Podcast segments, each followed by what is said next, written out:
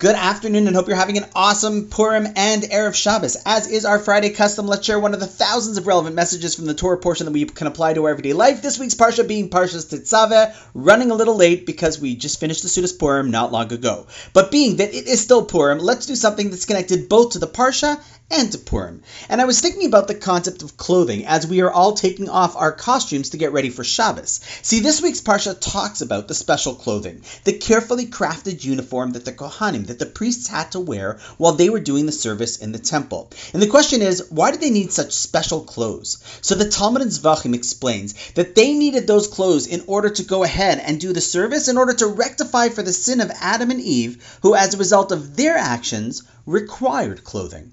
How so?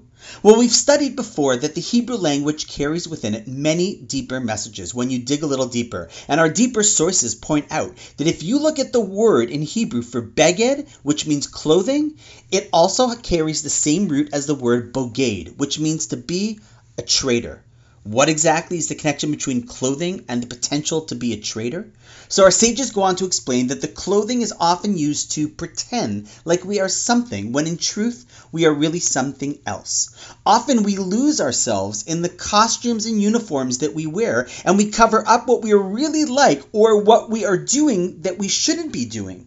A costume, if you will, hides often the reality and is a traitor to who we really are.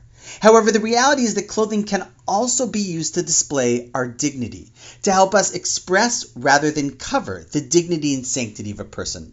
Sometimes a person walks in and you see that the clothes that they wear are there simply to highlight their body and serve as a traitor to their soul. However, other times you see a person and can tell just by looking at them that they are something special and you realize that their clothing is there simply to highlight the soul that is looking to be expressed. So as we exit Purim and take off our masks, masks and costumes like the one you see our family wearing in this episode podcast post picture, may we find our true inner selves to be expressed through the clothings and actions that we wear. And on that note, wishing you an awesome Shabbos, and I look forward to seeing you tomorrow.